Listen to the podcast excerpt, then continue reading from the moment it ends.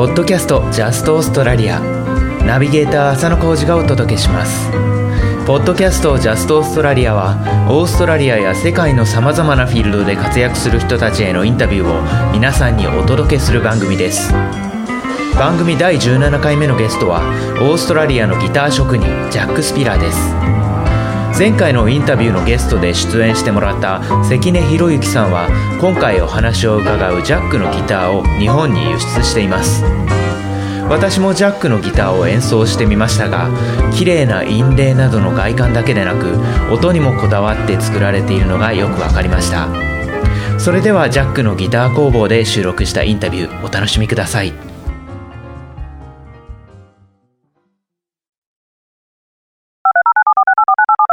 今回は英語のインタビューということで、日本語での要約の後にジャックの話を聞いてみましょう。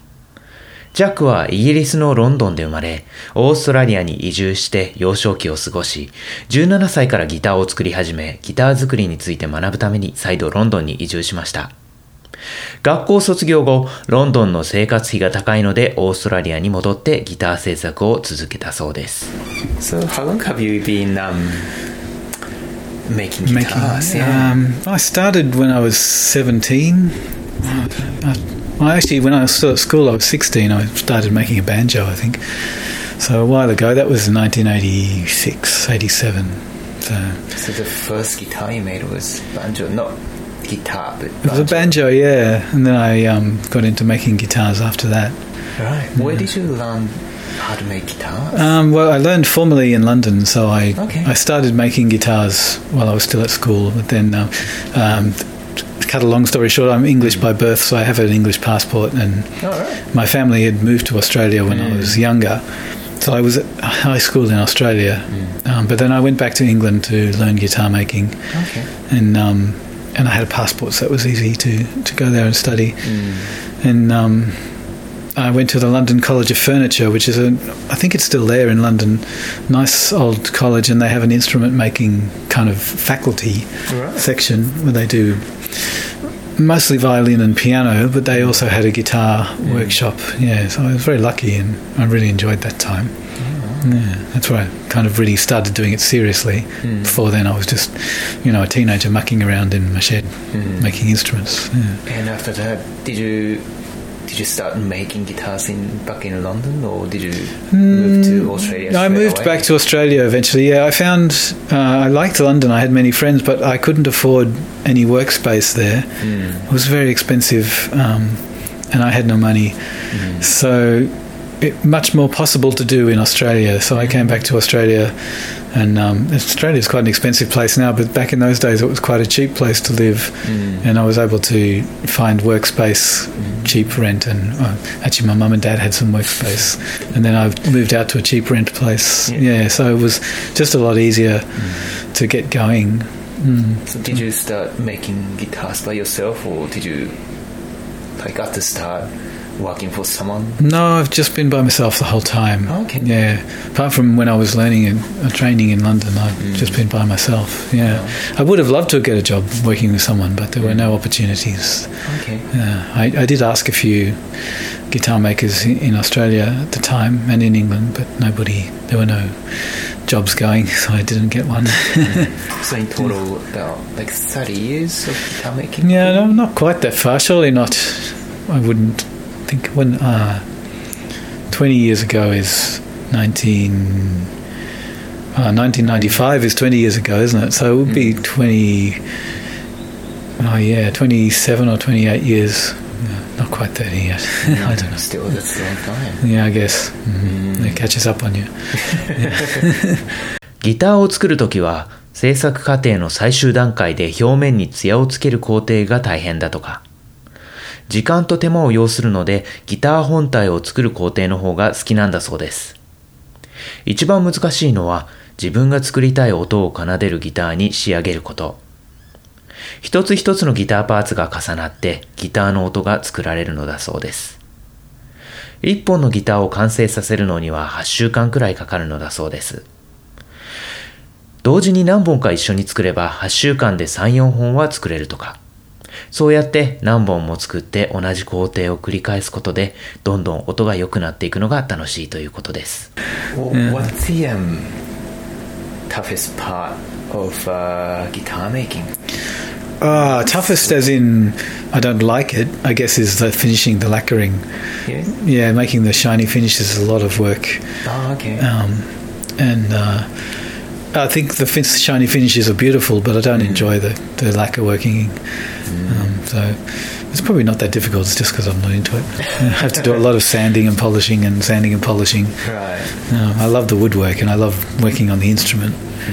Mm. Um, but the toughest part in terms of...most difficult to achieve is probably the sound. I mean, I know it sounds like a cliche, but actually trying to get a, a sound that you like or mm. is, you know, ha- having a sound in your head like most people do of what, or what you probably musicians are the same. You have a, an idea of the sound you're trying to create mm. and it never t- quite works out the way you have in mind, but hopefully something good comes out anyway. So mm.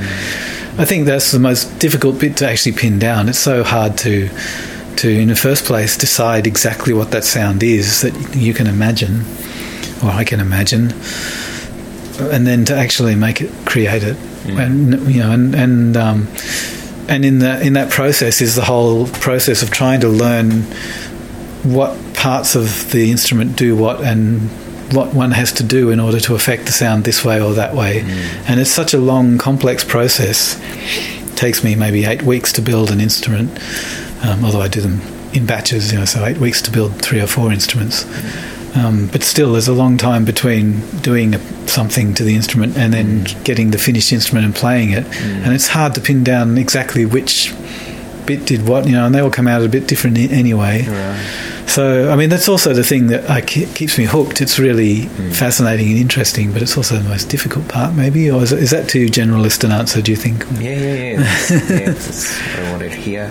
Yeah, um, I mean, the woodwork itself has difficult parts and easy parts in it, but um, that's more like a process of just learning the, the, the skill or the technique and mm. or developing, either learning a skill or technique or inventing something, developing a way to do something which you get better at.Mm. the more you repeat it kind of thing. So that's enjoyable, but mm. not quite as engaging intellectually as actually trying to get a good sound and trying to, trying to create this sort of thing. Yeah, I guess. Yeah. ギターは ご,ろく 週間で本体が完成して、にしゅうかんくらいかけて磨いたりコーティングをする工程をやるそうです。ラッカーという透明な艶のある塗料、日本でいう漆のようなものを塗るそうで、そのラッカーが乾くのに時間がかかって、乾いたら紙やすりで磨いていくという工程を繰り返すそうです。大きなギターメーカーは塗料を紫外線に当ててすぐに乾かすのですぐに艶出しができるんだそうです。そういった設備は複雑で値段も高いので、個人のギター職人ではそういったものを揃えるのが難しいそうです。ベースを作っている職人の友達は ユーブイ、まあ、紫外線ですね。これをベースに当てて、そうやって乾かすという大きな箱を作ってやっているとのことです。Is it, uh, it takes about eight weeks to make one guitar? Yeah, that seems to be, um, how long it takes. So maybe five or six weeks of building mm. the guitar and then yeah. an, at least another two weeks of mm. doing the finish. finish. Yeah.So finish part is the uh, the lacquering. The, yeah, yeah. Putting the lacquer on, it takes a long time to dry, mm. and then there's a lot of sanding in between, right. trying to get it, build it up to a thickness. Mm. And um, I mean, I, there are more modern techniques these days that are a lot faster, mm. particularly the um, U V cured. All, all the major players are doing. Yeah, so most of the main factories seem to use U V cured polyester nowadays, okay. which goes off.Instantly, I think they, they spray it on and then they put mm. it in a cupboard with strong U V lights. Mm. And ah, it's, right. it's it. It's done. So, they, but still, presumably, so, they have so to do guitars doing sunbaking. Yeah, it's kind of sunbaking finish. Yeah, it's a good idea, but th- that sort of technology is just a bit too expensive and a bit too complex for me to mm. do in this sort of setup. You know, it's, mm. um, it's a bit out of my league at this stage, but it might. Mm. You know, all these things become cheaper as they get developed, and I might, might end up doing that. I, mm. I have a friend in in Melbourne who started using it. He's actually a bass maker, you know, like a bass violin maker, yeah. and he works yeah. in the classical world. And he's made up like a homemade U V box. Mm. Looks like a, like a medieval torture kind of thing. They put the basses in and they shut the door and switch the lights on, and, and it cooks the finish. And okay. Um, and, uh, it sounds like sauna or something. Yeah, it's kind of like that. Yeah, because I don't think you'd survive this particular one if you were in it. Right. Yeah, but, um, yeah, but there's. The finish takes a long time. The, the, I think my process is fairly slow compared to what it could be, because there are some things I do mm. that I like doing that take up time, like I make rosettes and do the inlay and things like that. It's quite time-consuming. Mm. Um, you know, in terms of just the basic instrument, they're not really necessary. One could make a perfectly good instrument without all of those things mm. and a lot quicker time.年に作るギターの本数は今はにじゅっぽんぐらいですけど、日本に輸出する分もあるということで、もうちょっと増やそうと考えているそうです。ジャックとしては毎回違うカスタムギターを作るよりも、同じデザインを何個も作る方が良い音を追求できるから好きなんだそうです。So how many guitars can you make per year? About twenty at the moment. Oh, okay. yeah. yeah, I'm hoping to try and increase、mm. um,Uh, you know. To export into Japan. Yeah, yeah.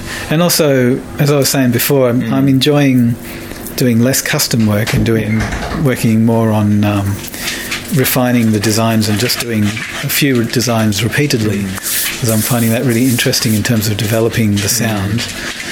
Um, but also that hopefully will speed the process up a bit, because there's not so much mm. redesigning and starting from scratch and making new plans and new designs. I can mm. just...Just keep doing the same thing over and over and, um. インレイと呼ばれるギターに施されている装飾はプロとしてやっていますが、まだまだ勉強中だとか。ジャック自身はアーティストではないので、職人として楽器を作ることの方がメインとしているそうです。I saw some of your guitars and all your inlay works are beautiful. Oh, thank you. Yeah. I, I think I'm still a beginner at inlay really? work. Well, compared to what's out there, you know, sort of some of the some of the inlay work. Mm. Um, what's the name of that guy who lives in Tokyo who does inlay? I can't, I can't remember his name. It's just, I saw it when I was there yeah. last time. It's just amazing. Mm. You know, it's just incredible what people are capable of. Yeah. Yeah.I think I've got mine to a standard, a professional standard now, where I can do some nice designs and things, but mm. but I've got a long way to go in terms of, you know, like what people are are, um, mm. are really doing. And I don't see myself as an inlay artist anyway. I mean, I'm prim- primarily focused on building the instruments, and that's where my main focus is. Um, I enjoy doing the inlay, and it's mm. you know, it's a fun thing to do. It's time consuming.